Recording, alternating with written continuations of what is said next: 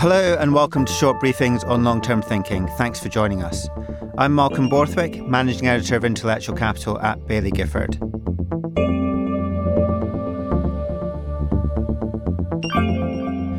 Streaming service Netflix, the builders merchant Travis Perkins, and Japanese multinational SoftBank. This is a handful of companies which Baillie Gifford invests in, both through equities and bonds. So, do these companies have common characteristics which attract both equity and bond investors, or is it just a coincidence? I'm joined in our studio in Edinburgh by Lucy Isles, who's been both a bond and an equity investor. Lucy is joint manager of Baillie Gifford's High Yield Bond Fund. But before we start, some important information.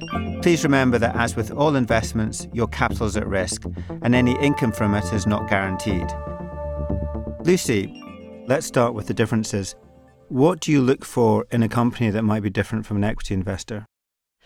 I think the key difference is that equity colleagues are looking for growth in earnings, whereas we are looking for growth in cash flow or perhaps more um, appropriately resilience in cash flow, as that is the key determinant of whether we will get our bonds repaid or not. It's their ability to generate cash to support the business to continue to grow, but also to repay us. Because essentially, at the end of the day, we have lent a company money, and we, um, for doing that, expect to receive a coupon, we expect to receive interest payments for doing so, and then the money at the end of the term of the contract.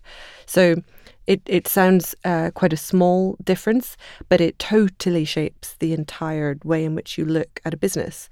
So um, you you pin it less on the blue sky scenario of um, if you're looking at a company and they're developing a new technology, it's very exciting, and we want to understand that and we want to have a good grasp of that. But we want to um, understand that through the guise of also sustaining the core of the business that is generating the cash in order to pay the bond back. Um, so, what's the blue sky scenario? Is that the um, optimistic scenario about growth? So, blue sky scenario for us is that the bond will be repaid to us in full at the end of the term of the contract, or um, it depends on our scenarios. So, um, the the best blue sky scenario we had is, is spotting a company when the market doesn't understand its resilience. So an example would be Sprint, um, which is a US telco company that had was going through a very challenging time, um, and we it had support of one of our company, another company that we invest in, SoftBank, um, which has got you know it's a very well financed company um, and has a lot of of experience within this um, industry, um, and our analysis indicated that which the market we don't think appreciated was that there was a fundamental resilience in this company um, that we think could have you know stood the test of time, and so that is um, you know, blue sky scenario for a bond investor. Um, they're they're I think few and far between. Um, we invest mainly in just resilient businesses that we spot, and and it's not typically the uh, distressed investing um, where we where we have our, our forte. Is it that you're potentially looking as a bond investor about what might go wrong, where an equity investor is looking at what might go right? Exactly. So, um, the way in which I kind of make an analogy is that, that when you're on the equity teams, they're they're encouraging, you know, optimism and which is which is entirely correct for equity style investing. Um, you know, they're they're they're backing them um, with conviction, and um, they're doing so for the long term. And if you know one thing goes exceptionally well, and you know four things go terribly, it doesn't matter because that one thing will have you know totally um, wiped out the loss that you'd have received on on the others. Um, bond investing, it's the complete inverse of that. So, uh, which I think arguably is a little bit harder, but that's, um, some people would argue with that. Um, if, if you get one thing wrong and you back it with conviction, which means you have a big position size in it, you need many, many, many things to go exceptionally well in order for to get to correct that loss. Pessimistic is maybe the wrong word, but we, we focus more on the risks, on scenario analysis, on stress testing, on on um, more on on the balance sheet than really any of our equity colleagues would would would care to admit they do. And psychologically, I mean, you've moved from equity investing to bond investing. Is it hard to change that skeptical mentality to become more skeptical about companies? So, um, I joined Baillie Gifford in the uh, trainee investment management program, and so I did two years on equity. I was UK equity first, and then on global income growth. And uh, it's fair to say I, I came straight to Baillie Gifford from from university, and I I found uh, it was a whole new world for me. Um, but I really enjoyed um, learning um, and recommending equity companies to my colleagues.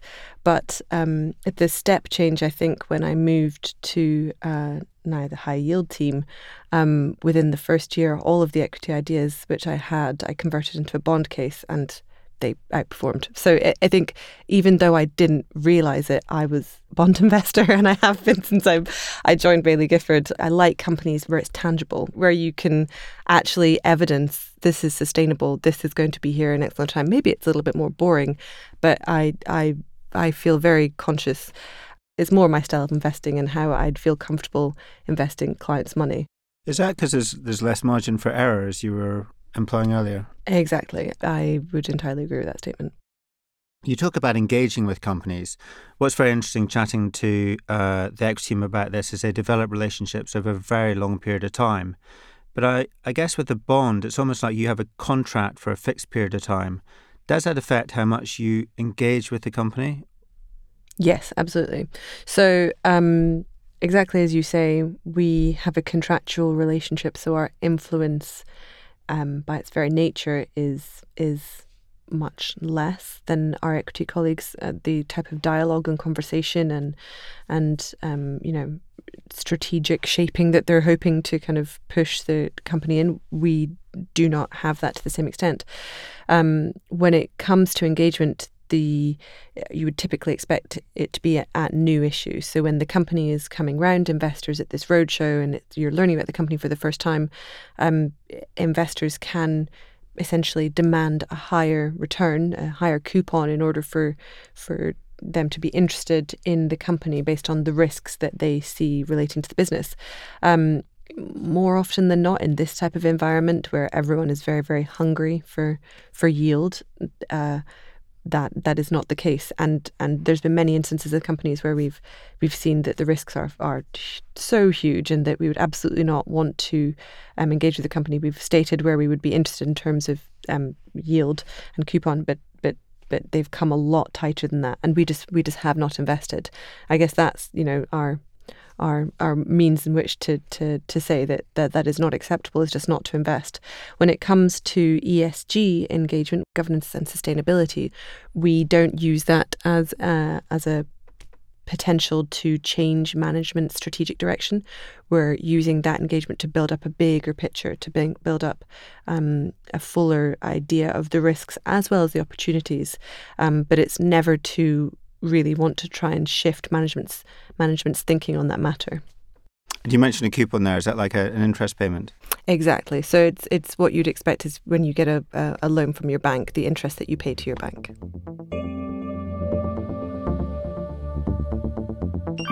And let's move over to look at some of the similarities. Um, in terms of your day to day analysis of companies, what are some of the similarities with bond and equity investing? So there's many similar things that we look to um, that we look to find in a company that an equity investor would look at. Um, we, when we're looking at a bond, we're looking at its competitive position, exactly as our equity colleagues would do. We are looking at the industry in which it operates in exactly the same way as our equity colleagues would look to. We're looking to analyse the strength of management um, and their capital allocation decisions. We are uh, looking to um, see how they approach governance and sustainability, so how they're influencing and um, interacting with the environment and society around them. We don't short a stock or a bond. That's that's something that is true across both um, ourselves and our equity colleagues, we don't profit if a company um, does poorly. That we never make money for our clients out of value destruction. We we only invest for the long term, and I think that that is very important because um, I think it allows us to um, to do kind of intellectual exercises, which I don't think are very typical of bond investors. So um, later on this afternoon, I'm actually going off to a reading day. Um, uh, we're looking at a at a book uh, called Factfulness, and it's a book that's prompting you to question your natural biases. This is a bit by Hans Rosling, is it? Correct. Yes. So it's a big strength of Baillie Gifford is to allow you to the patience and long term thinking in order to actually reflect on what you've been doing and and then apply those that thinking and that learning to future investment cases. Another difference at Baillie Gifford is a lot of the equity strategies are focusing on stock specific, bottom up investing. So they're looking at specific companies and their growth potential. They're less looking at macro factors like movements in interest rates and, and politics.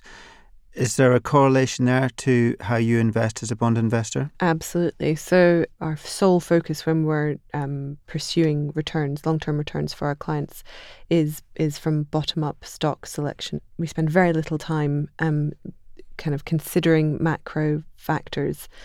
So, say, for example, we had a positive view on uh, a contrarian positive view on Italy, um, we would not um, then do the analysis on Italy to then f- go down and search for the bond. We do it the other way around, and I think that's very important as well. So it, it's finding kind of I guess the diamonds in the rough that that um, and I think that's that's where our our um, our strength lies. So Brexit, U.S. interest rates potentially going up. That doesn't come into your thinking. Uh, so I'm not saying this doesn't come into our thinking. We are obviously very cognizant of all the macro factors and um, the various developments that are going on around the world. How could you not be? Um, it's more to say that that doesn't dictate our our where we focus our investment time. And I think, as my, my example alluded, we create value by doing that because it's very easy to blanket, make blanket decisions about certain regions, and, and then you miss the, the, the small the small um, uh, idiosyncratic companies that can outperform. And you're specialised on uh, high yield, in some cases sub investment grade. Are these bonds more risky than other bonds? I would argue absolutely not. Um, so our whole style is to invest in resilient companies over the long term. Um, we define resilience as comprising three factors. So it's a durable competitive position, good governance, and a sustainable strategy, which is um, another way of talking about ESG, and then um, an appropriate capital structure. So when we're looking for a business, we score them on all of those factors. Um, and if we don't come to, um, if we're not comfortable with any of that, if we don't believe that company is resilient, we wouldn't even consider it for investment, regardless of, I guess, the return or the valuation opportunity that you could get for doing so. So that, um, in my mind, kind of huge swathes of the high yield market are just not even not even up for discussion. And what are some of the warning lights to these companies being off limits for you as an investor? Uh, well, there's many different warning lights um, that we could think of, but it, it it basically just all boils down to how resilient is that cash flow. It's a very simple way of explaining that answer. Sub investment grade bonds, yield curves, over the counter market. Often the language of the bond market can be esoteric and sometimes dull to investors. How, how, how do you demystify it? Um, so I would firstly agree with you. I think the language can at times be counterintuitive and very jargon heavy. Um, when something goes wrong in a bond investment, bond yields rise, which intuitively doesn't seem like it makes sense. And when something goes well, yields fall. Um, you know, you you mentioned a few jargony words. I would argue that um, stock related jargon is is not intuitive. Um, you know, everyone has heard the stock price and the market cap and price to earnings ratio and and all of these you know various elements of of um, that are more and more familiar, but it's just to do with exposure. Um, I I wonder if maybe in you know 10 20 years time we would have a very different conversation um, that the kind of esoteric words that are associated with you know stock equity investing which are so familiar now the exact same would be true of bonds it um, you know the the world is changing and people are thinking about investments in a very different manner. Lucy, thank you very much for joining us. I hope you'll join us on the podcast again soon. Thank you. And you can find out more about our podcast, short briefings on long term thinking, at bailliegifford.com. Also on our website is Bond Beats, which offers investors a window into our bond team's views on a range of topics and insight into the companies and their portfolios. And many thanks to Lord of the Isles for the music. The track we've used is called Horizon Effect, which was released on Permanent Vacation.